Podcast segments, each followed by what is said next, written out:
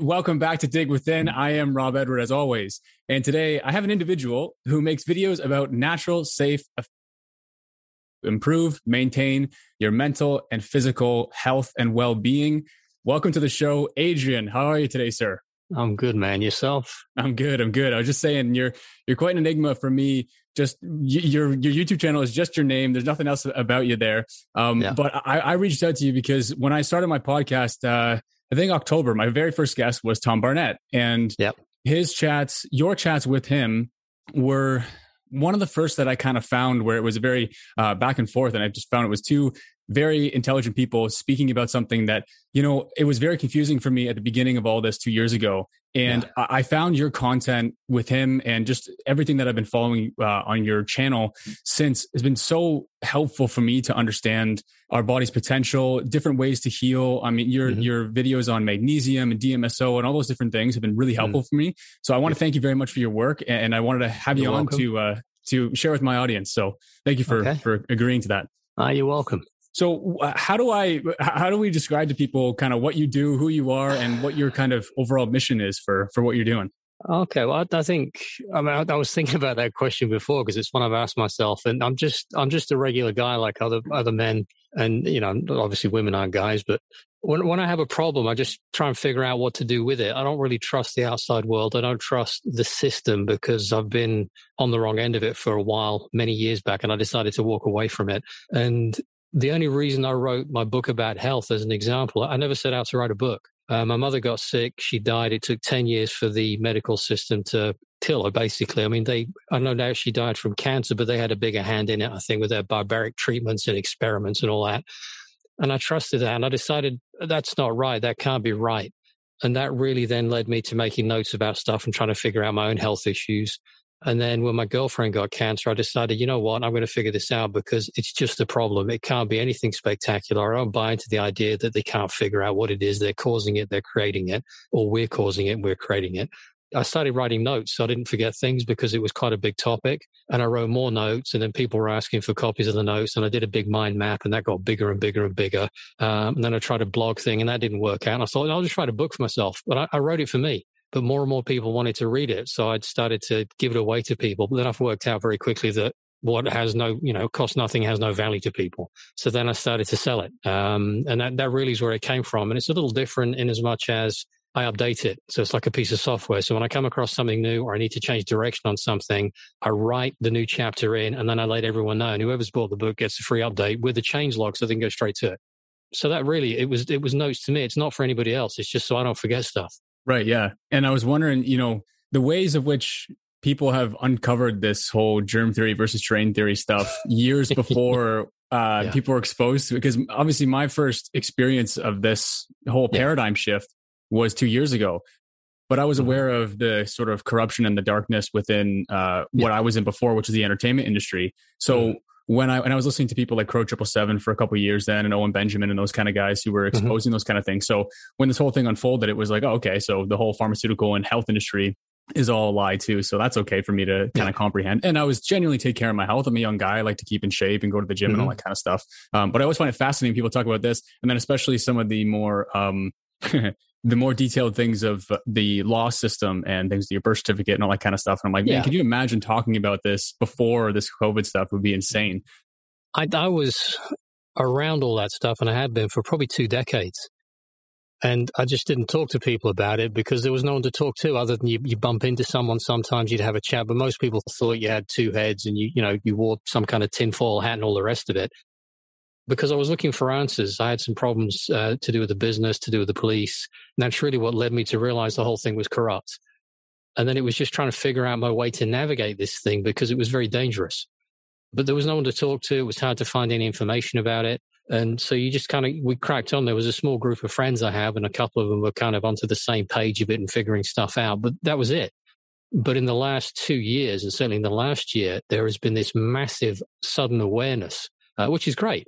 Because it needs to be brought people's knowledge into their consciousness so that it can be cleansed and dealt with because it's just a problem. Yes. And, you know, uh, when you were when you were speaking there about um, just, I find that when people have these worldviews collapse, the problem is they don't know what they've ever built their belief system on. So it's, it's, mm-hmm. it's a strange, it, it happened to me too. And I was apprehensive about lo- looking at any of these things because I went, damn, I'm going to have to find my own way to base my own truth and my own logical systems, mm-hmm. build those so that there's a solid foundation. And then I can look at any problem, but it, it, it's, mm-hmm. it's completely rebuilding the entire way you look at the world. And I think, you know, there's obviously ways that uh, they've, they've sort of, I suppose, constructed the way that we're educated in ways to prevent us from ever doing. We're not that. Educated; we're indoctrinated. Exactly. Yeah, and I was wondering if you could. If you, have you seen that in your life too? In, in terms of when yeah. you start to look at those things, you kind of have this whole conceptual shift, and I think that that's why people don't look at these kind of things. Well, I think so. Yeah, I mean, it's in. I'm lucky because I don't mind change. In fact, I really enjoy things being different, and I enjoy learning new things. So when all this stuff kicked off, as much as I knew that many things are wrong, I decided let's come from the place of assuming that everything is wrong, that we've been lied to about everything, and then I must re-educate myself across every single topic. And with that kind of approach, for me, it, w- it wasn't that difficult to realize that, yeah, it's, excuse me for swearing, it's a fucking mess. Um, but that's what, that's what it is. So you don't have to change your whole worldview. I think that will change over time. Just start with something simple, like realize that you don't catch things. Contagion's a myth, that you don't go to school to be educated, you go to be indoctrinated. And you can just build up and build up and build up on that. And you can go as deep or shallow as you want into it. That's what, that's what I did. Some days I wanted to go deep. Other days I was appalled and repulsed. So I stepped back a bit. I've been thinking, uh, I've been mentioning to a couple of my guests here. And um, I've been thinking since, since the sort of the change in, I guess, the Industrial Revolution or whatever you want to call it, especially now with the technological revolution, we've referred to our bodies as machines and now as technology, when it's it's way more um, accurate to view them as an organism. We're, we're in an interplay between us and nature. We are part of nature, and they're trying to tell us yeah. that we're not a part of nature. We are machine-like. And I think mm-hmm. that's where a lot of this stuff kind of comes from, at least from my understanding, is this whole germ side of things, as opposed to the terrain. The terrain is basically more... It's more natural. It's more life-affirming. It's more creator-driven, meaning we are mm-hmm. a creation and we are a, a part of this. We're it's synthesized mm-hmm. between the two. I was wondering if you kind of found that with, I don't know. I just, I, I think backdating it to where I can think that they kind of went off the rails. I mean, it's hard to really kind of nail that down, but I just, the, the constant, re, the constant like dialogue or the, the, the syntax that they're using is so mm-hmm. machine and technology driven, and we can upload everything to the cloud and all that kind of stuff. And it's just totally against the organism that we are. Yeah, no, you're absolutely right. It's, it's interesting because you start to spot the words and the phrases and the systems and the processes where they're constantly reinforcing that. If people just step back a little bit and start to think about it and get in touch with the natural world once more, I mean, it makes me laugh when I go for walks with people that don't get out in nature very much, and I'll stop and pick berries and pick this and pick that. And they're appalled. Well, you should buy that from the supermarket. So where do you think they get it from? It's the same stuff, except out here, it's a lot better. Yeah. Yeah. You know, and the same with the water. If the, if the animals will drink the water, you're probably all right to drink the water. Now, it's it's not it's not rocket science, but everyone's been so desensitized to it, and they're constantly busy because of all this technology and the television, and th- everything's just around them. Instead of just slowing down and saying, right, let's get back in touch with nature, let's touch the earth, let's touch the plants, let's slow down, you'll start to get a better feel for what's going on, because th- that's where they want to drag you into this weird kind of synthetic, weird world that's man and machine all melded together. This, we don't want anything to do with that. Well, I certainly don't. If someone else does, that's their choice, fine. It's not something that appeals to me because we're something much greater and we have much greater potential. It's like, well, the reason I think we've taken to the internet so strongly and the access to instant information is we already have instant knowing, but we've become desensitized and we've lost track of it. We already have access to that. So why do you need to go and look on Google, which gives you a slanted view anyway? It's nowhere near accurate. So stuff like that, really. Yeah. And I, one of the things you you hit on in one of your videos was the idea that the answers are always within you. Yep. And it's it's it's almost rem- just remembering them. And it, it's a difficult yeah. thing to comprehend. But when I was looking into Walter Russell's work from everything I've been studying over the past two years, it's exactly yeah. that. It's the idea that you and I can read a book, the exact same book, the exact same words, but yep. on one sentence, I can have it unlocked. And in a different one, you can have it unlocked or not at all for either of us. Yeah. Showing right. you that it's not the book, it's not the information, it's it's whatever's unlocking it within you. Yeah, yeah. Well, I, I think one of the things you mentioned before was about belief systems, and I'm very careful with that because belief is the enemy of knowing. That's something Tom and I have talked about. You, you want to know things. You want to be careful about what you believe because belief can be manipulated, which is what all this social media is about, all the television, all the media. Everything is constantly trying to get you to believe stuff that doesn't make any sense. You know, when it comes down to it, you can trust yourself. You, you are a universe. You are trillions of cells, I suppose. I don't know how many there are. But you are this whole organism that thinks for itself, that interconnects with the spirit realms and the other realms. So you have all this information toing and froing all the time. And when you slow down enough, you have access to it. And, and one of the reasons, I think one of the most important things people can do, and I did a video about this, was asking better quality questions. People forget to ask decent questions. You know, you start to really formalize really good quality questions. Everyone's running around looking for the answer. And I keep saying to people, oh, whoa, whoa, whoa. Go find a better question. The answer will come to you. That, that's really what it comes down to, I think, because that focuses things. I particularly love that video. I was just going to bring that up too, because that really helped me. Um, I, th- I think he released that a year, a year or so ago. And when I yeah. when I watched that one, I was like, "Damn, that is that is so great!" And I I got a book and I started to, or like a notepad, yeah. and I started to do that. And I stopped. I stopped. I remember you mentioning that don't care about finding the answer. Just just yeah. write down the quality question and just leave it. Yeah. Or you know, yeah. you might never answer it, or it might just come to you at some point. I thought that was yeah. so powerful. It, it, it's an interesting thing. I, I call it my magic book. I have stuff in there. And if I go back, invariably, ninety-nine percent of them have been answered at some point, but usually not what I expect. But the thing is, when you're chasing the answer, in my experience, and other people I've spoken to about the same experience, that sucker's always got longer, faster legs than you have, and you wear yourself out. So, you know, the question's like the lure, isn't it? You set the lure. You you ask the question. I, I think of as you've got your brain. You remember the old antennas on the car phones? You used to have like a ball, a spin, and then a spiral. Well, if you look at your brain, it's like the ball on top of a rod. So why aren't we transmitting and receiving for information? We are, of course, constantly. We're interacting with the field all the time. So we have the ability to do that, but asking questions is the key. And I think that me and Tom touched on this in one of our talks, was the idea that it's almost like there's so many frequencies going on in the air right now with radio and everything else they're trying to put out there. Um, yeah. But it, it's almost like you can't reach people who are tuned into a different frequency, much like you can't listen to two songs on different radio stations at the same time. You have to tune into mm-hmm. one or the other. And mm-hmm. it's like people who are trying to say what's actually going on in the world are trying to tell people who are listening to a totally different song, and they're just stuck on that radio station, you know? We'll be back after a quick break. Welcome to the Alchemy of Natural Healing. I'm your host, Laurel Dewey. True healing is an alchemical process, meaning it must transform you on all levels, body, mind, and spirit. What affects one affects all three. True healing is one of the hardest journeys you'll ever travel, but it's one of the most rewarding and fulfilling when you get to meet yourself for the first time. If you're ready to take that journey, let's get started.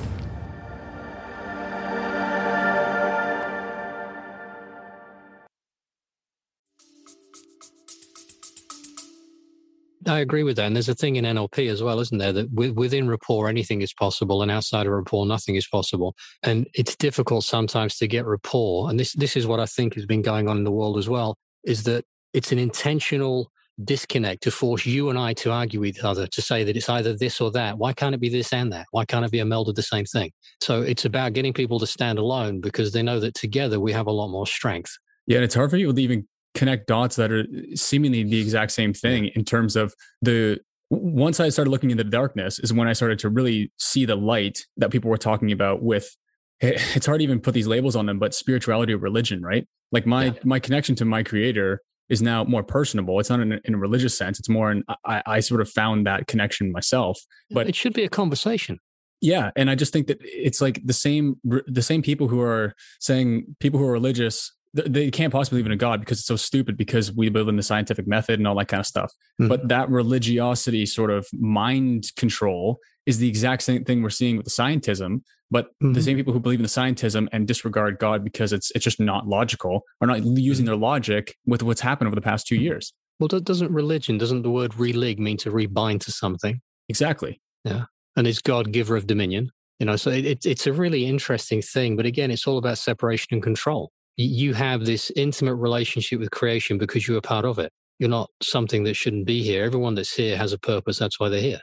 And do you not think that that's why they're trying to untether people from having it? It's it's interesting, you know, like people, your entire life is based on quality of anything, and everything that they say that exists, matter of fact, is quantitative. So it's like everything you measure your entire life on, meaning like giving your life meaning, is all the quality of your life, which doesn't technically exist in the scientific method. And everything that does is the is the quantitative. So it's almost like they're just trying to convince you that none of your life matters because of whatever, to, to sort of mind control you. But then the quality of life just goes down the drain. Yeah. Surely you're not talking about a massive database system to try and put everything into a database system, because that's what it sounds like to me.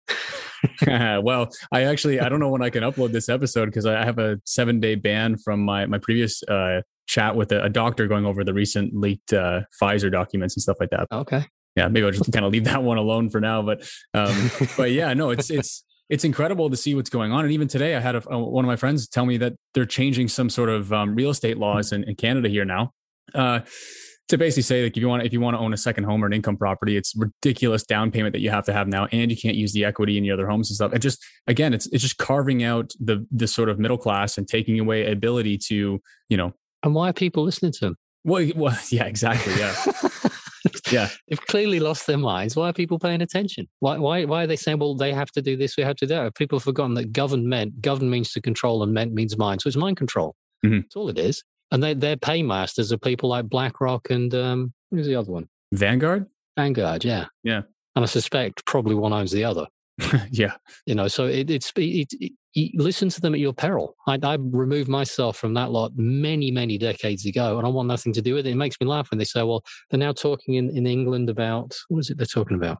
Uh, because of the fuel crisis, which is obviously their made-up thing, that they are going to reduce the speed limit, but also mean that you can't drive on Sunday. Well, I don't drive, I travel. So how's that going to affect me? But everyone's talking about you can't drive on Sunday. Well, shut your nonsense. What are you listening to this? Why are you even becoming part of this to give it your energy to make it reality? Well, that's, and when you listen, you know, again, from your chats and with Tom and, and other people in the same sort of like law space, if you even want to call it that, mm. um, talking about, it's just offers. Everything is an offer. And now there's, yeah. there's something, the, the N D P party here has now said they're going to work with the the Liberals to make, you know, a majority government till twenty twenty-five. And all I can think of is like, they are just, that's just PepsiCo saying they're yeah. making a deal with Coca-Cola. And people yeah. are freaking out. It's like, you don't have a say in that. They're, they're, they're, but if people don't. Vanguard and BlackRock own them both, so it doesn't matter. Yeah, exactly.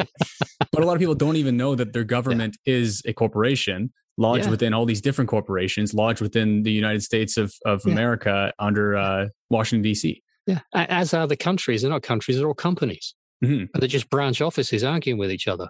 Yeah. And it's it's almost like when they release this information, they're just telling you, hey, we're making a merger. And then people freak out because they're trying to, you know, mine your uh, your mm-hmm. energy systems. But it's almost like they're just releasing a press release saying, hey, uh, Disney is now using this animation studio as opposed to this one for X amount of time. And everyone's like, oh my God, I can't believe it. You know what I mean? It's it's you're not involved with that. No. And it keeps you distracted from what's going on in the background that does affect you. Exactly. And, and, you know, Tom had a really uh, interesting chat he had the other day. I think it was, he was on Owen, Owen Benjamin's stuff. And uh, they were talking about how, because all of our language is currency-based or, or water-based, mm. sorry. Yeah. And um, the idea that they're, they're trying to rally up a lot of people in these different cities and stuff like that with the trucker convoys and the protests and all that kind of stuff. And it's almost like if they know that there's these energy systems that flow within different cities in the world, mm-hmm.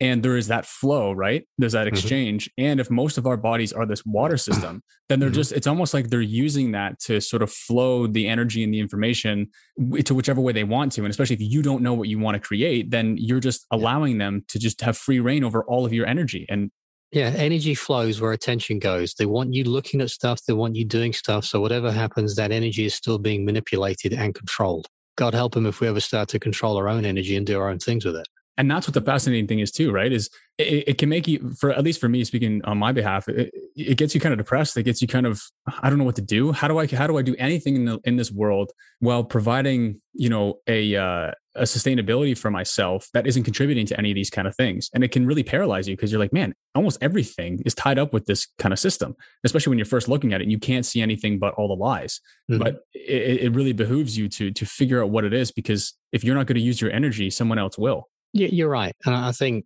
again, writing down a good quality question from that, you know, what could I do in the moment with what I have around me right now to make a difference in my own life? But I'd, I'd pay attention to how I feel. I always do.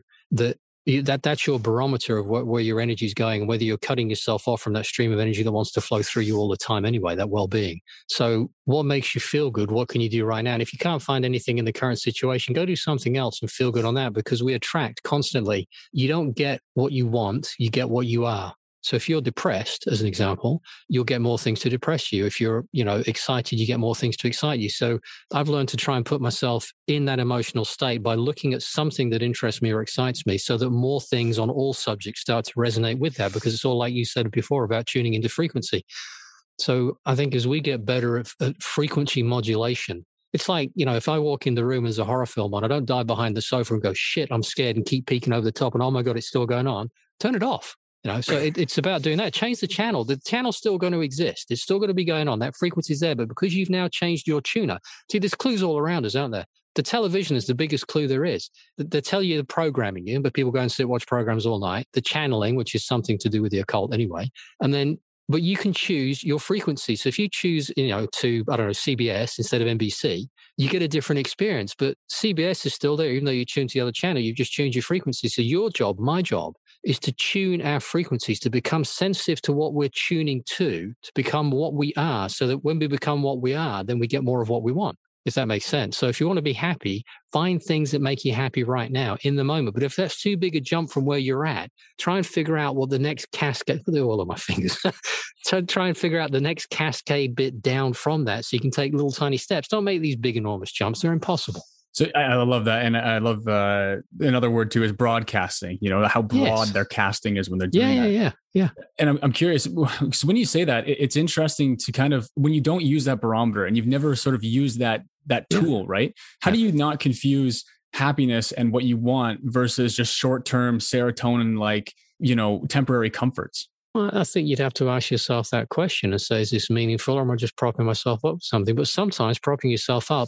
takes you, it enables you to get that step. I used to use marijuana a lot because it took me away from where I didn't want to be, and it also opened a lot of doors, and it's a medicine. And I used it as a medicine. And then when I started to realize I was using it then as a prop, I, then, I decided, you know, I'm done with that. And I stopped taking it because I know how to get through those doorways anyway now. So why do I need to keep the drug? So I, I think it's just becoming more aware of, of, am I doing this to support myself? And is that serving me in the moment? But if it is, and it's a prop, even if it's a bad thing, if it's helping me get somewhere I need to get to, then do that. But don't become reliant on it. And how much do you think the way that we're living, and potentially how, um, trying to choose, you choose my words in the right way, like how, how toxic we are, sort of in a, uh, in, in uh, if you want to think about it in a sickness or health kind of way, how, mm-hmm. how much of those toxins and how much of like the way that we're living blocks us from those immediate kind of downloads from the ether, or whatever you want to call that? I think they're all designed to do that. I suspect that we are living at probably fractions of a percent of our potential. From the stuff I've been looking at, I think we we should technically be able to live indefinitely. You can take cells out of the body. If, if cells actually exist, you could take stuff out of the body structures, and in a perfect environment, they never die. And I think we do the same thing. The idea that we're supposed to live seventy, eighty years is a complete joke. It's because we're being poisoned to death from day one. And we should live hundreds or thousands or tens of thousands or longer. And that may sound like, you know, a real stretch for some people. When you start to dig into it, there's no reason why not. But we couldn't do it in the environment we're in right now. We'd have to be in a pristine environment. And that's not just an external pristine environment. It's an internal one as well. There's a lot of programming that we have to do on the ins- or deprogramming and decluttering on the inside to create the internal environment that you can then express through your body. So how do you differentiate between things that are, I guess, things that are difficult and things that need to happen and need to push through that difficulty, in much the same way as when you are getting rid of toxins from your body, it, you are going to be sick for a certain amount of, or you're going to be in some sort of discomfort because you're purging those kind of things. How do you help people that are, aren't, um, I mean, built up, they haven't built up their systems in a certain way, or they haven't used those muscles in a while, where the difficulty can become kind of overbearing? Well, I think just explore it. You know, I, I, I, I'm pretty careful about what I eat. I'm pretty careful about what I drink. I only drink distilled water. And, and that literally is it. I don't have anything else, even if I've distilled it internally myself. And it, it's a funny thing. You you take take little steps, find ways to... You, I don't like to push through things. I think if you're pushing against something, you're looking at it the wrong way. Find a way that you can pull it, because our entire body is not strong in the push. It's very strong in the pull. You know, so I, I pay attention to that and find ways that if that feels like a push, I'm not going to do it. I'm going to look at it and keep moving around, exploring ways. Is there a way I can look at this with a better question, that I can find a way that actually I'd be motivated to do that, rather than just actually drive through at this thing? And with, with regard to the health thing, you know, Amanda Vollmer's got some amazing stuff. Tom's got some good stuff. It's all about finding ways to help your body purge the toxins better. I had a, a huge purge back in October, seventeen days I was ill for. Normally for me, I get your, your seasonal detox, your flu, and it lasts maybe six, twelve, eighteen hours, and that's it. But this thing went on and got more severe and more severe. So I kept supporting it, nurturing it, fasting, doing more and more of that. I already, I already eat once a day now anyway, but I, I took longer and longer on that. And the amount of junk that was coming out of my system, and I've still got weird aches and pains now from some of it, but it was amazing. I felt like I was in a completely different body because you cleanse so much stuff. And I think anyone that's watching this that has health issues, th- there's only three ways I'm Three ways I'm aware of that you get sick. One is physical damage. Two is you have some kind of toxicity, and that can be emotional and mental toxicity. Usually it's something to do with that. And the third one is some kind of deficiency. You address those things and you find the cures to everything. But don't don't suppress it. Don't stop the purge happening. Well, you know, welcome the purge. Find a way to get on with it and let it come out of you, because otherwise you're just bottling up and making it worse and worse and worse. Yeah, it's interesting to have the conceptual shift of a sickness is simply a detoxing, and it, it's your body naturally getting rid of things that aren't supposed to be there. And the sickness is actually the, the healing mechanism. That's right. Yeah. Because I, I noticed I'm a genuinely, gen, generally healthy uh, individual. Uh, and I started to kind of, especially when all this COVID stuff came out, I was sort of like, oh, well, it's it's not bad for me because I honestly, I never really get sick. I don't do this, do that. But then I was kind of, when I was listening to Tom, I think it was, it was like, well, it's it's not necessarily the best thing in the world to never be That's sick right. because you're not detoxing, right? Because That's right. for, I mean, maybe back in the day when there was, there was literally, you know, next to no toxins, we were living in nature. And then it would be the idea that in today's day and age, you don't have anything in you that you need to detox is definitely, you know, not the reality. So it was interesting to even conceptually yeah. change my mind and go, maybe I can use ways to trigger or like kickstart a detox mechanism so that I can get rid of those toxins. There are, yeah, there's herbs and stuff you can take to do that as well, enemas, that kind of thing. Uh, for me, one of the most potent things was drinking distilled water. That really strips a load of stuff out of you. But pe- people will find their own way with it as well. Meditation's a great one. All those things to support yourself. Stop taking junk. I mean, the, I, I was talking to someone the other day and I said, it's all very well you doing a detox, but you're retoxing at the same time. If you can slow down the income of the toxins, your body actually has a better chance of getting rid of what's going on, and you might get sick. But that's a good thing. As you said, it's it's a paradigm shift to accept that that is a good sign. It's not a bad thing. And you don't catch anything. This whole idea of contagion is a complete fucking made up myth anyway. Absolutely. Yeah. And I wanted to ask, because you brought up uh, Amanda there. Um, one thing I've been fascinated with recently is D M S O. And mm. I finally got my hands on it, um, ordering it for, through her, uh, her um, little, she's a P M A now actually, which is awesome. Mm.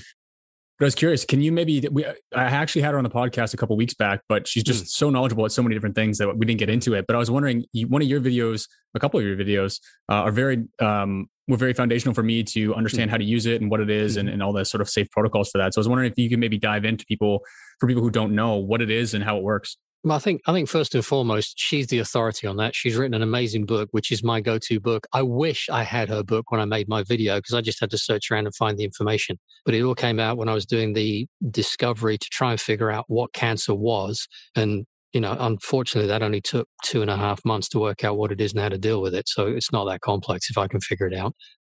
D M S O is dimethyl sulfoxide. It's a byproduct from the craft pulping industry, which is an interesting thing because my first jobs were all around the pulp and paper industry. It basically, it's got a really high sulfur content and it is one of the most amazing healers. I'll, I'll tell you a quick story about a guy who, a friend of mine who's a carpenter, he's in his seventies and he'd had throat cancer and he had a, a patch of skin. I was talking to him earlier today. She's coming around later on. Um, he had a patch of skin there, which made it very difficult to swallow because it was really kind of like scar tissue and really tough. And he'd been talking about that. And I never t- I told him about the D M S O and the magnesium, which got rid of his nighttime cramps and some other problems he was having. And he, he said to me a couple of days ago, he said, I meant to tell you this. He said, I put it on one night.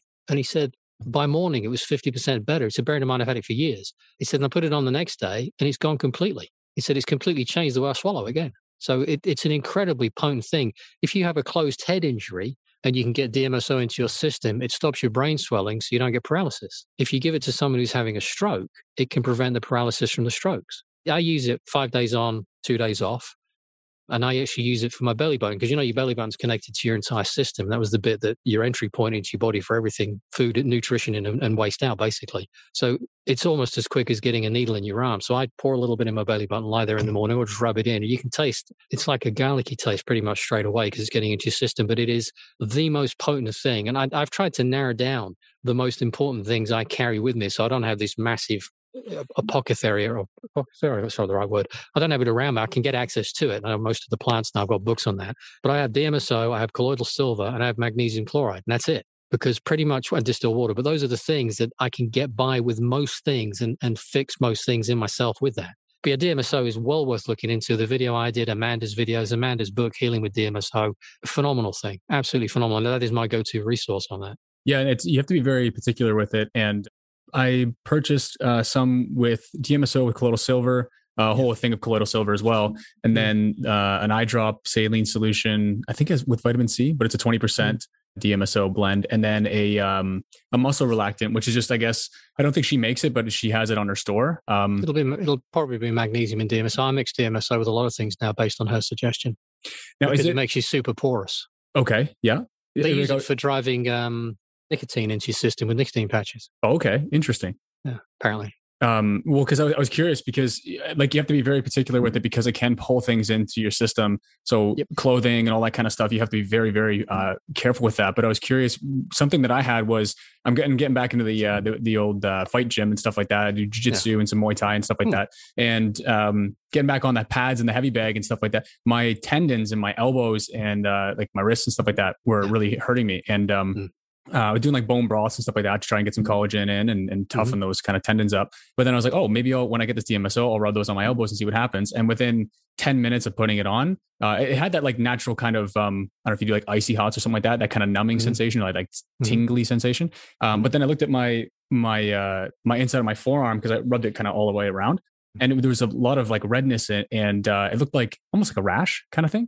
And it went away as soon as the kind of um, the D M S O was fully worked into my skin, which is mm-hmm. you know thirty minutes to an hour or something like that. Um, but I was curious, is that, that yeah, is that necessarily like the um, the detox mechanism coming out, or is it just your skin naturally reacts in that kind of way? I was just curious because um, it's probably probably both. I would think Amanda's probably a better one to ask that question. I would certainly yeah. follow that with some, with uh, magnesium. Once you put the D M S O on, because you'll absorb more of that, because magnesium is involved in several thousand reactions in your body, and we're desperately short of it. Um, and also, you might want to look at something like borax or boron, um, because that you, you heard about that. I have, yeah. It's it's a very interesting one too, because it's something that you, you definitely hear is uh, you know insect poison, poison or rat poison, yeah, yeah. But it but it also is is a major element in your bones. When I was doing some digging around for a friend of mine who had really bad arthritis, I found out that the places in the world that had highest natural water content were boring in the water content in the food supply had no arthritis. And the place that had the lowest, like most of America, has got the highest arthritis. And then I found a guy in Australia that had written a book about it. And then he tried to get a pharmaceutical company to make some pills. So they locked him up and all that nonsense. But yeah, that, that's another good one to have for joints. I've got some tendon problems right now because I'm doing too much work on the cars um, and, and banging into spanners and stuff, and you're hitting all the kind of carpal tunnels and everything. But yeah, it, it's it's a really good one to get into. And all of these things, you just start adding little bits to your kind of medicine cabinet. And you start to work out, this is what I should be doing. This is what I should be doing. For me, magnesium's one every day. I use magnesium oil because it's a strong laxative. It's not something you can take enough of internally without getting the shits. And off camera one time, if you want to hear a funny story about me on holiday, I'll tell you about that. It was hysterical. Not necessarily for those around me, but it was a funny experience. That's awesome. Yeah, I was well because for me, I saw one I think you had for a tooth pain, and I don't I don't necessarily have tooth pain. It's just I got like one one's cracked, and then I just got receding gums and all that kind of stuff. So I, I got the tooth serum to try and see if there's anything to yeah. do with that. And I've I've heard it's essentially like a D M S O is like one of these like kind of cure alls kind of thing, and it's just one of those yeah. unbelievable yeah. like miracle kind of. Absolutely, yeah. yeah. I think it's probably high, the high sulfur content has an enormous thing to do with that. You do know that about every hundred years you're supposed to grow a new set of teeth. I I did not know that. I've been reading a lot about that lately, which is a really interesting thing. It's every hundred years or so, you grow more teeth. So if it's every hundred years, how many hundred years are you going to live? Oh, yeah. This is the problem with looking into this stuff, because now I don't even know.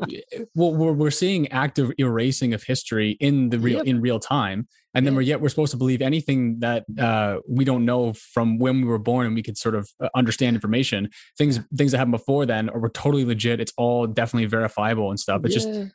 Well, it's like, it's funny when all this COVID nonsense started to die down, and then every, the whole thing in, in Ukraine started to warm up. And I said to someone the other day, what are you doing? And he said, what do you mean? I said, You've, you worked out finally that the, the whole COVID thing was a lie. It was a control thing. And he went, yeah. I said, now you think this Ukraine thing's... I said, is that because the box in the corner that's lied to you about everything else has now suddenly decided to tell you the truth? You fucking moron, grow up. That's so fun. Yeah, we were saying the same thing too. You know, like it was honestly, there was uh, the the trucker stuff in Canada. Yeah. And then the one week they declared the um, State of Emergency Act or whatever, the War Times Act. Then they trample over people in the Capitol. Then they then they uh, they vote on it so that it actually kind of goes through. It goes mm-hmm. through. Two days later, they revoke it, and then yep. people are you know saying whatever. And then it was almost like spinning on a dime. The next mm-hmm. day or the next week or whatever, it was the Ukraine mm-hmm. stuff. Haven't heard a thing about anything since, COVID related or or whatever. It's just yeah. it's so it's all part of the game. Because if you keep people confused, they can't think. You keep them frightened, they can't think. Yeah. You keep them disconnected from that. You see that that stream of energy that flows to us, to me, isn't like this kind of torrent. It's like a gentle breeze. You don't notice it unless you're really attuned to it. Yeah. The whole fear is the mind killer, right? Right. Yeah. And some so of us you... are lucky because fear doesn't seem to affect me anymore. So I, I just don't get scared about stuff. Yeah. And I guess that's, that's what I was trying to say about the, the idea that, you know, like working out or doing things that are difficult. Like they're difficult in the moment, but it gives you that that good that eustress, you know, that mm-hmm. that that good amount of stress that you can yeah. understand that you you can do anything in your life. Because yeah. someone like me who grew up in a sort of um, you know, like the idea that your self-esteem is huge and um the uh the sort of do you know what I mean? Like that kind of like yeah. generation of this. And then people I see and in myself too, like I'm I'm actively working on it all the time, is that idea of like failure is a part of it. Feeling like, you know, you don't know what you're doing or going out on a limb and not getting it is a part of life. What if there's no failure? What if there's just experience? What if there's no good? There's no bad. There's just lessons. What if you have no friends, no enemies? You just have teachers. If you approach it that way, it just becomes an experience and you're here to gather experience and feed that experience back into the universal system, whatever it is, however you want to look at it, so that that experience is being done. So it, you, you don't, there is no failure. You just found another way it didn't work. You know, someone said to me, you got a lot done. I said, I fuck messed loads of stuff up. But I'm busy doing stuff all the time, working things out. How do I do this? How does that happen? If I don't know, I'll go find someone who does. I wanted to be a better mechanic. I found a guy that I'm quite friendly with, and I'll go and study him so I can do stuff myself. You know, it's, it's, there is no failure. We've been so wrapped up, you know, back back to the school thing. There's all it's, it's always constant competition. It's first place, second place, third place, and then nothing else counts. You know, everything, and it's all about individuals, and it shouldn't be. It's about get the experience and just just have a go, mess with it, see what happens. You fuck up, it doesn't matter. So what? And it's almost like the Leviathan, the huge beast that is the education system, can't keep up yep. with the the sort of technological change that people are finding. Like people are finding career paths in things that didn't exist when they were in school. So it's like, how how do you then not like? Again, it should be going back to this whole sort of trivium, quadrivium, and um, I guess more Steiner-based approach of teaching people, which is just teaching people how to think and how to learn things. And then you mm-hmm. can use that information however you want to. But obviously, we know it's an indoctrination, not an education. But when we started um, my children off, children, it's the wrong word, my little ones, not little anymore, they're in their thirties. They didn't go to school. We educated them at home. And when they decided eventually they wanted to go back to school for the social interaction, it was funny because we ended up speaking to the teachers because they were four and five years ahead of the other little ones in the school, not because we had a particularly difficult indoctrination where we were doing this and doing this. We simply found out what they were interested in and explored it. And that's what it should be, because everything I've learned, I'm interested to learn. Like I'm, I'm just learning now how to make fuel so I don't have to keep paying these stupid inflated prices they keep throwing down the line at us because it's not necessary. I used to mess with fuel years ago. Now it's a bit more important to do it. But you'll figure it out. You'll find someone who knows what to do. You, you know, if you're interested, explore it. Yes. And I find that from from my education too, even in the past two years of, of just diving into things myself and mm-hmm. teaching myself how to think again, I've learned more and I can under, I can put pieces together so much easier now. Yeah. Where I was never taught how to think. It was just sit sit here and learn this, write this test, and then you're you're good to go. And then you won't have to come back. Just, you know, just do it. You won't have to come back here. It's yeah. like, yeah, but I'm not I'm not taking anything I can use forward. And it's even this um, you know, this this whole kind of thing with like bullying and all that kind of stuff. And yes, it's it's not obviously great, but there is value, especially as men, to learn what your line is, what you're willing to take. Say what your line is. And then when people cross it, you have to then sort of like a contract, you know, you have to fulfill your end of the bargain there in terms of, you know, nicely put. yeah. It's, it's like, it would be, I just think there's, there's a lot of value in that. And maybe it's because I'm getting back into like the, uh, I was uh, bullied mercilessly at school. I, I was, um, when we came back from America, I was put up a year and I was always the smallest, youngest, went through puberty year after everyone and stuff like that. And it was only when I did that and I decided, right, there's my line in the sand and no one's going to cross it anymore, that my entire school experience changed. And I wish I'd learned it years before, but you only learn stuff when you're ready to learn it. And if yeah, you're a stubborn good- bugger like I am, it's, you know, you, you end up suffering more. but but again, you, you, you learn that suffering too, right? And it's, it's almost oh, yeah. like, when we try to insulate that, it, it doesn't, it allows this sort of, and it's sort of what we have, we saw the last, the last two years, which is just, you see people being absolute pushovers as opposed to saying, no, this is, none of this makes any sense. This is B S. We're not doing any more of this. Don't, don't do any of it. I didn't, I didn't involve myself in any of it. Lockdowns, masks, nothing. Wasn't interested. I just carried on with my life. Mm-hmm. The only good thing I found, well, one of the good things was because no one else was driving, it meant I had clear roads and I could drive the way I like to drive because no one was about. Yeah. Well, and it's interesting looking at the things that you knew, um, and you've, you've spoken to uh, spoken about a couple of times on some of your videos with the uh, the law side of things, and the fact that everything is contracts and everything is yeah. uh, just essentially essentially just contract law, essentially, and um, and realizing that that once I started to understand that information, because it's it's something that is totally new, a new data set, so like I mm-hmm. couldn't even comprehend it. Then I started to to, p- to put together the pieces, and then I started listening to what they were saying on the news and stuff, and I was going, this is all just offers and cons. Like you could you right. can listen yeah. to them say it. Yeah, that, that's that's all it is. And once people start to wrap their head around that, and I'm I'm always careful with people on that whole side of things, because a lot of people think they can just go and get some kind of template. And like I said to a guy recently, you're going to get yourself into terrible, terrible trouble if you don't know this stuff before you start to yield it, because the sword will be turned back on you before you know what's gone on. That's exactly what happened to him. Mm. But when you start to to get your head around what it really is, and it's just an offer of contract, and you are within your rights to either do a conditional acceptance or, or you know, decline your offer, then all of a sudden the game changes and you will be left alone. I mean, it may, might get difficult. They may try and push you a little bit, but you'll largely be left alone because you're too much fucking trouble to deal with. I, they won't even let me in the courtroom locally now. Oh, really? Yeah. Yeah, I'd, I had an issue to do with driving without a license for seven years because they'd revoked it because they couldn't get hold of me, and I just put it back on them and said, it's your problem, not mine. You've created a controversy. I haven't. Yeah, and I did it with an affidavit, which they didn't want to accept in the court. And the judge came out and said, we're not accepting, we're not, we're not allowing you to witness that in. And I said, well, I'll give a, I'll give you a hoot, basically. And they tried to get a security guard to take the camera. I went, don't do that. This is my property and I'll defend it. And with respect, looking at you and looking at me, we're both too old and one of us is going to win. It ain't going to be you. So it, it went in. I went to the court and the um, prosecutor came out. We went to an ante room and had a business meeting and settled the terms, which was nothing for me. And that was the end of it. I said, I'll follow you back in the courtroom. And he shut the courtroom door in my face and slammed it and left it in the hall. So I was stood looking at the door. And he came out and said, right, go home. We're done. And that was the end of it. Mm. You know, so if, if you if you wrap your head around what it is and how to make it work, and in that ex, in that that example, the affidavit, you've got three days to respond. I put it in three days before. It has to be responded to by another man or woman with an affidavit, a sworn statement of truth, which no one could do because no, no one was acting as man or woman, so it was finished. So the judge didn't have anything to judge on. It's done. He's just an administrator. So you start to wrap your head around how the processes work, and you become better at managing your affairs because then you're acting as an adult and they don't need to deal with you anymore. So just like you kind of, you isolate yourself from that kind of group of...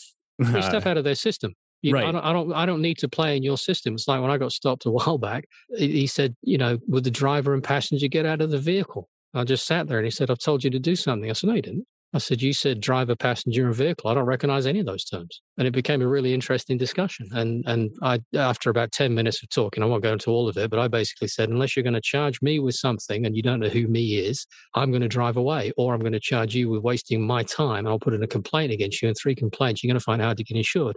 Would you like me to leave? And he went, yes, please. So I did. Yeah, one of the one of the guys I'm listening to a lot uh, here in Canada is Dean Clifford, and uh, mm. he always he always talks about that, right? It's just it's just an offer to contract, and what are That's your right, terms yeah. and conditions? That's right, yeah. And yeah. do it through the crack of the window. Don't open the window because you're inviting them in. Mm-hmm. Uh, the, but it's learning to do, and, and don't go around thinking it gives you the right to be a complete muppet and an idiot and, and be awful. Stay honorable and act within honor, but know how to stand your ground. Root yourself like a tree in the ground. You're going to blow around. You might crack a few branches off, but you stay rooted to your position. Because he who leaves the battlefields first loses by default. So don't leave. Right. Do you do you feel that there's some sort of critical mass h- hitting that, you know, that kind of hundredth monkey idea? I think it's already well past that. You think so? Yeah. Yeah, I do. I think it's been well past it for quite a while. And we're just seeing this whole thing kind of spin itself out now because it's getting more and more ridiculous. So I, I think people just need to stay the course, make sure you've got food, you've got access to water, you can get your own power if you need it, keep yourself, you know how to look after yourself basically, and, and work in small communities. That's what we're supposed to do. We're not supposed to be part of this global nonsense. You know, at best, you can probably know one hundred to one hundred fifty people well enough that you know what they like, what they don't like, what the strengths and weaknesses are and where you fit with them. Anything more than that's ridiculous. Yeah, well, I look at all this, I look at these YouTube stuff and the followers and they're just, I can't even wrap my head around the numbers. It makes no sense. Right. It's interesting thinking about the the whole people pushing to homestead and all that kind of stuff, which which I'm is something that I'm working on as well. Mm. But I'm very conscious of the fact that, you know, even especially up here in Canada, where we, you know, we're still essentially in winter um, mm-hmm. for like six months of the year. It's, you know, never before, even if you take the history exam, history books uh, into account, but we were never islands, you know, we were never isolated in mm-hmm. these different pockets. We all, like, especially in Canada, like you had to be a part of a community to even survive mm-hmm. the winter because you couldn't do it yourself. And I'm just mm-hmm. like, one of the things that I'm, my, my mind's kind of still trying to comprehend is this idea of, of, you know, stepping out of the system and all that kind of stuff, but also like, we all have to kind of be together in this. And I still mm-hmm. feel like, yes, there are people waking up, but I feel like a lot of people aren't looking entirely at the entire picture. They just know something's kind of burning in the kitchen. Does that matter? Get together with the people that can see it, even if it's only you. And then it might be you and somebody else and you and a third person. It doesn't matter. Not a person, not a man or a woman. And then, you know, just make sure you've got space for the ones that come screaming through the door when it all burns down because they don't know what to do, and you can welcome and you can look after them. We've got that job to do. That's one of the things we should be tasked with. But it doesn't matter. You only need you. As long as you can survive, you can help someone else survive. But you're right. You do need larger numbers. It helps. I, I'm in a community garden and we'll, I look out for the people around me as best I can. But it's not, it doesn't have to be perfect. It's like, you know, homesteading would be fantastic. I don't grow anywhere near enough food, but I grow what I can, and we'll grow more this year than we did last year because we didn't grow anything the previous year. You know, so because I knew I didn't really understand how to do it. So the community garden thing came up. I went down. I said, I want to join. They said, they have no space. I went, fine, I'll just turn up and work then. So I just turned up and worked. And then they said, right, would you like to become a member? I went, yeah. That all happened in the space of a day because I just grafted like mad all day and I kept talking to everyone. And so pe- people can learn. You know, if you can grow one one mouthful you don't have to buy this year, you've taken a step towards where it'd be good to get to. And you may never get to the point where you're self-sufficient, but it doesn't matter. If you've got some skills you can trade with other people, just just do little bits. Bit here, a bit there. I'm not a big fan of putting loads of pressure on and thinking, oh, I'm never going to get it. I don't like all that because that shuts me down. What I like to do is what I feel like doing, what's interesting right now, let's go do it. And some days you get loads done and some months you do and other months you don't do a lot about it. But you enjoy the journey and you you figure stuff out as you go along. And when all of a sudden you look back and you go, Christ, look how far we've come. Right. Because you're never going to get there. So why don't you just enjoy it? It's so funny. Everything I've been listening to recently have, have been very... uh like a lot of synchronicities are happening right now. There's one I was watching. I, I, I like uh, mixed martial arts and stuff like that. Michael mm. Bisping was talking about how he would always get so angry before his fights and all that kind of stuff. And right before he was fighting for the championship, um, mm. his, his uh, trainer essentially said, "Look, man, like if you're going to be a whiny little, you know, you, like, if you're going to be a little bitch the entire time and just bitch and moan and all this stuff, you're probably going to only fight for this once. You're probably never going to get this again. So why not just enjoy it? Just enjoy the process, and we'll just, you know, it, come what may." And he went, fuck, like, you're so right. Yeah. And then he went on and he won, right? And so you, you, yeah. he wasn't fighting with the anger anymore. It was just that fluidity and all that kind of stuff. And I find yeah. there's a lot of truth. In, and even in movies, right? I was, one of my friends, when we were talking about a lot of this stuff, was like the truth in movies. And I find like three hundred is an interesting example because it just, mm. just, you only, you only need a certain amount of people and you can, you know, either def- whatever you want to kind of draw the correlation to, but it, it doesn't take that much. And what I gleaned from that too was, it's about what's right. It doesn't matter if you succeed or if you fail. It's about doing what is right because it's right. And that's the, you know, end of. It's just, yeah. do you know what I mean? Yeah, no, I, I agree. And, you know, it's right. Everyone's doing what's right for them. Even the people that are doing all of the crazy stuff and the dangerous stuff and the nasty stuff, they're doing what's right with them to feed that experience back. And, you know, it's gracious enough to allow them to do that. I draw the line when it starts to impact me and say, no, no, don't bring that to me. I don't want any part of that. Thank you.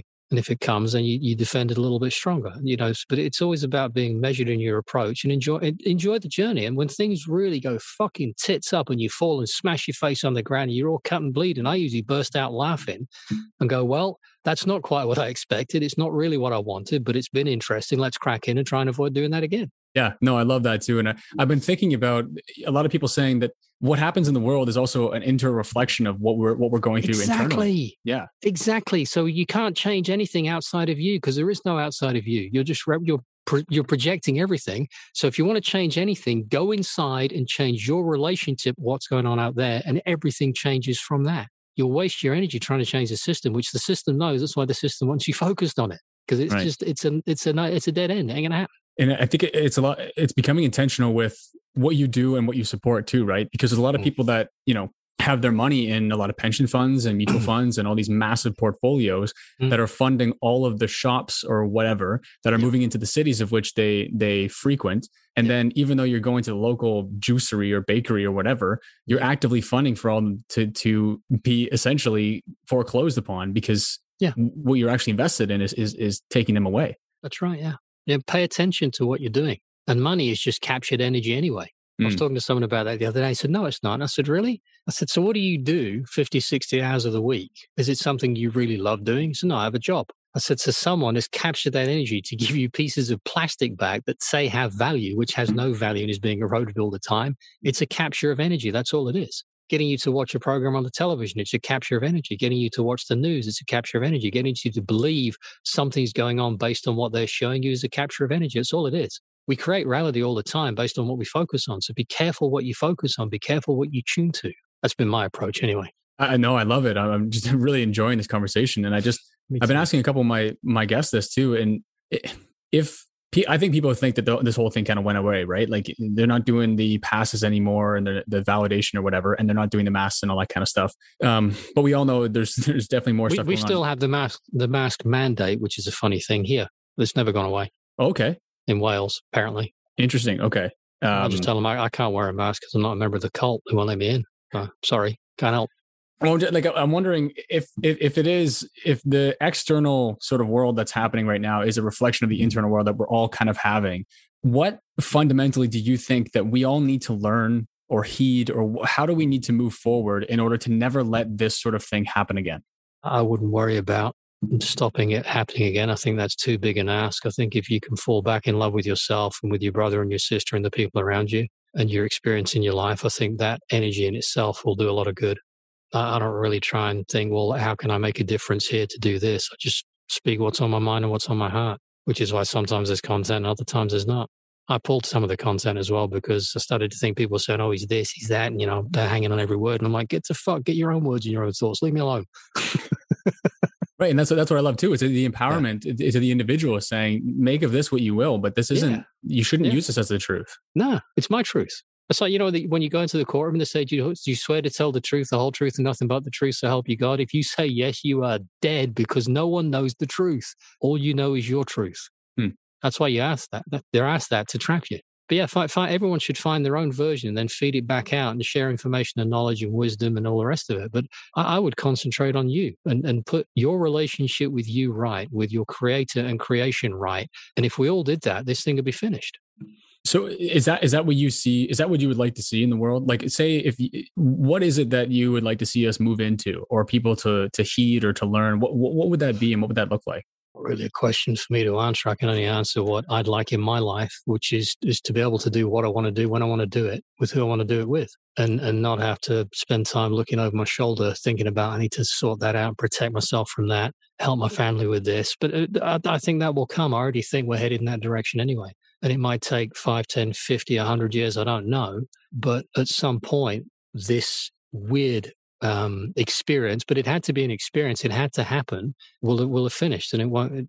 If you've experienced it once, I don't think it works that you have to keep going back and experiencing it again and again and again, like we tend to in our lives. I think in the Akashic record or whatever, that once it's in there, it's in there, isn't it? But who knows? I don't know. I just I, I'd leave each day how I see fit. Yeah, no, I love that. I love that. It's it's it, it should be individual. It should be personal. It should yeah. be. And even if you were to say something that was so profound right now, people are listening, and even myself, don't take that as that's what you should now do. No, that's just, that's just where I'm at. And but, but we're also we're interesting because there's a frequency as we if we've locked ourselves together. I'm, I'm playing with a knife. Sorry, as we as we as we've locked ourselves together in this communication, this communion, and there's a back and forth, and there's much more happening that's not in the spoken word. But we're also, you know, I'm, I'm so grateful to you because you're prompting me to say things that I need to hear. That's why I've got one mouth and two ears so I can hear it. And you're saying things you need to hear, but also, you know, the whole thing, there's so much more going on here than just, you know, a nice chat. There's a lot more going on. And people, I, I encourage people to get out and have proper conversations. Stop this texting nonsense where everything's misunderstood. Get out and speak to someone. Go and, and just, just connect. Go hang out. Go do stuff. Talk. Ask questions. Learn something new. See everyone with fresh eyes, including yourself, and see where that gets you. With all of that, and if everything is an offer to contract, mm-hmm. what with everything that's happened over the past two years or however long you kind of want to extend that time frame over, what do you think the offer is right now that we're being offered to contract for? Do you have any? Does that make any sense? Mm. Yeah, yeah. I, I think for me, it, it's it's about getting that kind of freedom back to do what you want. That's what the offer is. And are you, you know, do you want the offer? Because if you do, you need to let go of all this other stuff that you've bought into, that you've accepted, that you've tolerated, and therefore you've had a hand in creating it and furthering it because you put up with it. So, so for me, I'm spending so much time in myself working on me, letting go of stuff that no longer serves me and working out how I can better serve myself and those around me and to serve creation. For me, that's the approach, because I think that's where it, it will take me to where I need to get to. I don't necessarily think it will take the people around me there because they're having their own experience. I can only take me where I'm going to go. Uh, I'm, I'm thoroughly enjoying this conversation. I just want to be mindful of your time here, but um, what, what of, time is it? I don't know. Uh, it's uh, just past. Well, it's just past one on my end, so probably five on yours, maybe. Okay, yeah, I've got another probably another thirty minutes, and I need to go do something. I've got to finish putting a water pump and a cam belt and a tensioner in a car. I built a uh, a Volkswagen Golf, a twenty-year-old Golf for my daughter, and I turned it into a bit of a hot rod for her. And I'm doing the same for me now, but I need to get the thing ready for test on Friday, so I've still got a fair bit of work to do. Wow, really? That's awesome. It's, it's yeah, they're good cars, and I know my way around them now. So I, I yeah. got, a, I got a really. I've always been good at fixing things. I got a, an urge to buy a load of tools, and I follow my instincts. So I bought all sorts of expensive tools, and then I got an urge to turn the garage into a proper workshop, which I did. And then all of a sudden, things started turning up that needed fixing. I was like, "This is great," which is one of the reasons my hands are sore. yeah, well, I was, I was curious when when you were just saying that too. I was wondering, like, there's certain things. Uh, When, when you're starting to listen to people who are offering some more of these more deep conversations and stuff, you, you, yeah. at least for me, I was tending to just do whatever they were, I guess, doing, or whatever their tips and their tricks were for being in touch with yourself. I would try those and mm-hmm. um, and then heed whatever kind of naturally came to me. And I'm wondering, with you, you just said that you had an urge to buy these, these tools, and sometimes mm. now that I'm I'm trying to get more in tune with these things inside of myself. Sometimes if don't, I usually don't try, just do it. Yeah, trying to just, yeah. Um, I guess. Don't try because, see, because you get what you are, not what you want. So if you right. say I'm trying, you'll only ever be trying. Right. If you say that I'm, I'm, I'm much more in tune and I'm becoming more and more in tune with all these things, then that's what you are. So what, if I may offer you the advice, mm-hmm. be mindful of what you are and the language you're using, defining what you are, because that will determine how long this process takes. Mm. But it may be that's what you need to do right now. I don't know. Well, Ray, and this is one of the reasons why I started this the show here, in just in general, is to focus my attention more intently on an, an individual conversation, but mm. getting better at, at, um, sometimes these things, when, when you're putting these out there for people to listen to as well, you want to be able to give good quality conversations and not be tripping over your words, not be doing, you know what I mean? It's not just as, as fluid as if we were in the pub and we can just talk about, you know. Isn't that uh, funny? Because I just wanted to have a chat with you. well, right, I don't yeah. care who's watching it. right. I guess I guess what I mean too is that it's an opportunity for me. We we would have never been connected had I not started this and, and done this, right? And a part of that is just getting the opportunity to formulate these things in a way and yeah. ask these questions that I have for myself to someone yeah. who I, I feel inspired to talk to from what they're putting out there. And it, it develops this sort of relationship within myself as well to mm-hmm. form better, better questions, to form better for formulations of thought. And what you just said there and what you kind of caught me on there was a better way that I can move forward in my life just to try to to encapsulate myself and and um, listen to myself in better ways and then be able to formulate words to then express that in better ways. Okay. I'd go with that. Right. Question and, uh, is, am I really here or am I just a representation in your mind of what you think I am so that we can communicate? I, well, I, I probably wonder, was I smoking weed before this or were you? I, I haven't had weed for three years now. Yeah. Yeah. Don't need to. I know the way back. I, I can jump in and out of those doors anytime I want, which is awesome. Same with D M T and stuff. You you, you can take the same trip. You just don't need the stimulant anymore. Mm, right. Because that's all they are. They're just, they're just like, there's a secret door here. Move this panel back, push that, slide that, and it opens and then you're in. Mm, interesting. Mm. Well, something that I... Of course, I, I might be as mad as a fucking hatter. Who knows? Right. Yeah. Well, you come across like you're like you're not, so that's good too. But I, I guess what I what I meant by that that kind of tangent there was that I'm noticing that when I am in tune with something, like you said about you're being called to just buy new tools or something like that. Yeah. I'm yeah. stopping. I'm stopping myself from trying to justify that or go, well, what's what's what's really behind that, and just go, oh, well, I'm just called to do this, like music or something that that is either inspirational or something that I want yeah. to listen to to get myself in a mind frame.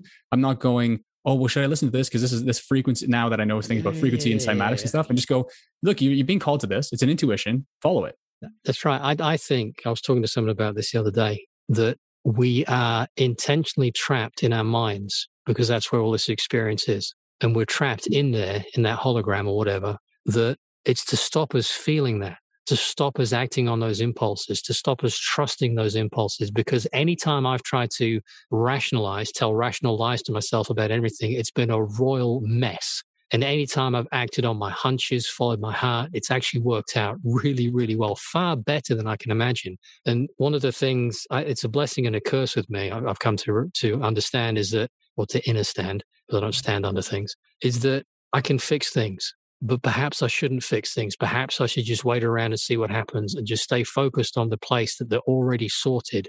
And invariably, better things happen than I could have possibly ever figured out a way of doing. So this, it's an interesting journey for us all right now.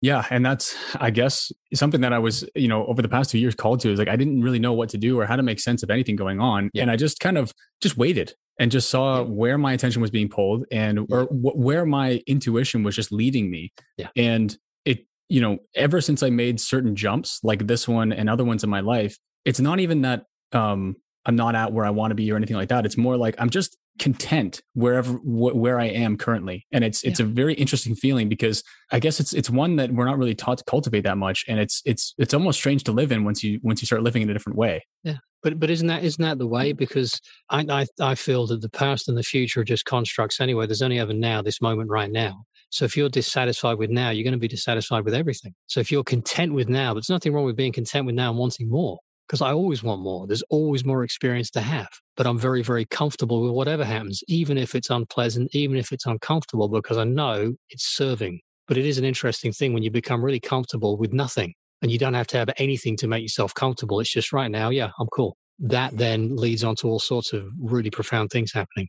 How important is it to to develop that trust with yourself, or with, if you want to call it source or creation or God or whatever? How important is it to develop that trust of saying, I'm just going to jump and I don't care where the ground is, but I'm going to, you know, have faith, or I guess, I don't know if that's even the right word, but just that, how important is it to have that sort of ability to go, I don't care what the outcome is. I'm just going to do and it'll work out. Well, I think it it really depends on what you're trying to accomplish with your life, doesn't it? For me, that's very important. But for someone else who's exploring the theme of it's it's important to me to be controlled, to do what I'm told, it, it wouldn't work, you know, it wouldn't serve what they're looking for in their experience of life right now. I think it's it's a very personal question. For me, yeah, it's hugely important to to do that and to continue to do that, and just to trust, to trust myself, to trust creation, to trust my relationship with that. But if I was on a different path, it wouldn't serve me, so then it wouldn't be important, would it? Yeah, and it reminds me of what you were saying earlier about n- no good or bad, and yeah. the idea that we're all kind of having the experience we need to have, and people who are caught up with, this is so horrible and these people are doing this and and they're not allowing me to do this and that with my life, is keeping you in that same construct of something is controlling you. That's right. Which is what it's all about. That's, that's what it, they, they want, this idea that everything outside you controls you, and nothing outside you controls you, you control you. I was talking with someone earlier on and he was really wound up and cursing and vexed and this has happened and how fucking dare that. I went, wait, there's no one inside you pushing the anger buttons and pulling the levers. You're doing it to yourself. Let it go.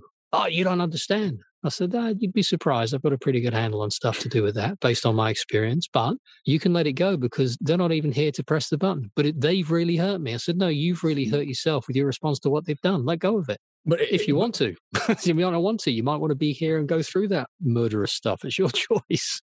Yeah. And I think that maybe the difficulty is that this is one of the things that I'm finding, um, and it's very, it's very interesting to to move through this, is understanding exactly what we're talking about here, but also the idea that we, we are in a physical construct as well, where we have to yes. put form to thoughts or intentions yeah. as well. And, and maybe it's, it's that difficulty that is um, understanding what you're saying, and that there are people doing things, like someone can push you, someone can punch you in the face, and it's up to you if you want to either press charges or do whatever, right? Like there's, there's there are things very real that people can do to you, but mm-hmm. it's also the idea that nothing can do to, do something to you that you don't either call forth or you, you have a relationship with. But the idea that you have a reaction to that, I guess, is where the the sort of, you know, the two kind of worlds collide. It is, but the, your life responds to you. It responds to, you know, who you are in that moment. So I, I, I've seen children that are absolute monsters for their parents, that are absolute angels for the next one that comes along. A friend walks in and they completely change, because everything responds to you. What you put out, you get back. It's a mirror, but it's a true mirror. Whatever you are is coming back. So I know if I get riled about something, which happens, invariably a whole shitstorm of stuff comes along to rile me, and I have to stop myself, get out, shoes off, or find a tree, lean on the tree and say, right, how am I creating this? because it's not it's not what I want. What do I really want? And then I realign myself, and then everything stops in that moment. There's a lot of truth to that. You got out of bed on the wrong side. Well, get back in the fucking thing and get out again and do it right. And you can do it moment by moment by moment by moment, because you, everything changes in the moment, because there is only right now. There is nothing else. Mm. There's one thing you said there that reminded me of uh, a little, I guess, a series that you did on your channel too, was uh, if you want to change, and the idea of people potentially being, emo- I was talking to someone about this um, maybe last weekend, and the idea of people being emotionally attached to their illnesses, and the idea that you might not want to be healthy because you get so much out of being unhealthy. And that might sound like a, you know, a triggering concept, but the idea of like, well, if you're healthy all the time, then no one really cares about you because people are doing their own stuff. But if you are ill, people do tend to, you know, want to see you do better or whatever, right? So you, you can potentially get something out of being sick all the time. And you had a series of people who healed themselves from these seemingly, um, irreversible things. And I was wondering if you maybe wanted to touch on that kind of concept. Yeah. The, the reason I did that was really to do, it's all to do with the germ germ theory, as I call it. it. It was really to get people to realize that only you can heal you. No one else can. No one's even interested. They might say they are, but they're not. They're more interested in the shit that's going on in their life. That's just the way it is. It's not a horrible thing. It just happens. So you have to fix you. So I wanted to reach out to people and say, well, how did you sort yourself out? You're an average guy like me. You're an average woman. What did you do? And a load of people came forward with some really profound stories about how they just managed to sort themselves out, because they took responsibility. And that's, I've talked with Tom about this. When it comes down to it, it's all about self-reliance and self-responsibility. You've got to take responsibility for everything that's happening to you, because it's not happening to you, it's happening through you. So when you start to change you, everything starts to change around you, and you will resolve everything. You know, the physical body, it's very hard to kill someone. They're very resilient. They're capable of responding and healing and resolving anything with the right environment, which comes back to terrain. You know, and those three things we talked about: physical damage, uh, toxicity, and deficiency. So it's it's about, you can fix you. Whatever's going on, work it out. Ask people, ask questions, ask yourself questions, and you'll figure it out. You know, it's not it's not complex. It's not difficult. You know, if you're drinking loads of alcohol, smoking loads of cigarettes, and eating loads of junk food, don't be surprised if every once in a while you have a pretty severe purge going on. Don't be surprised then if the ones who want to control you snap a test on it and wrap a label around it that serves them, not you. Right.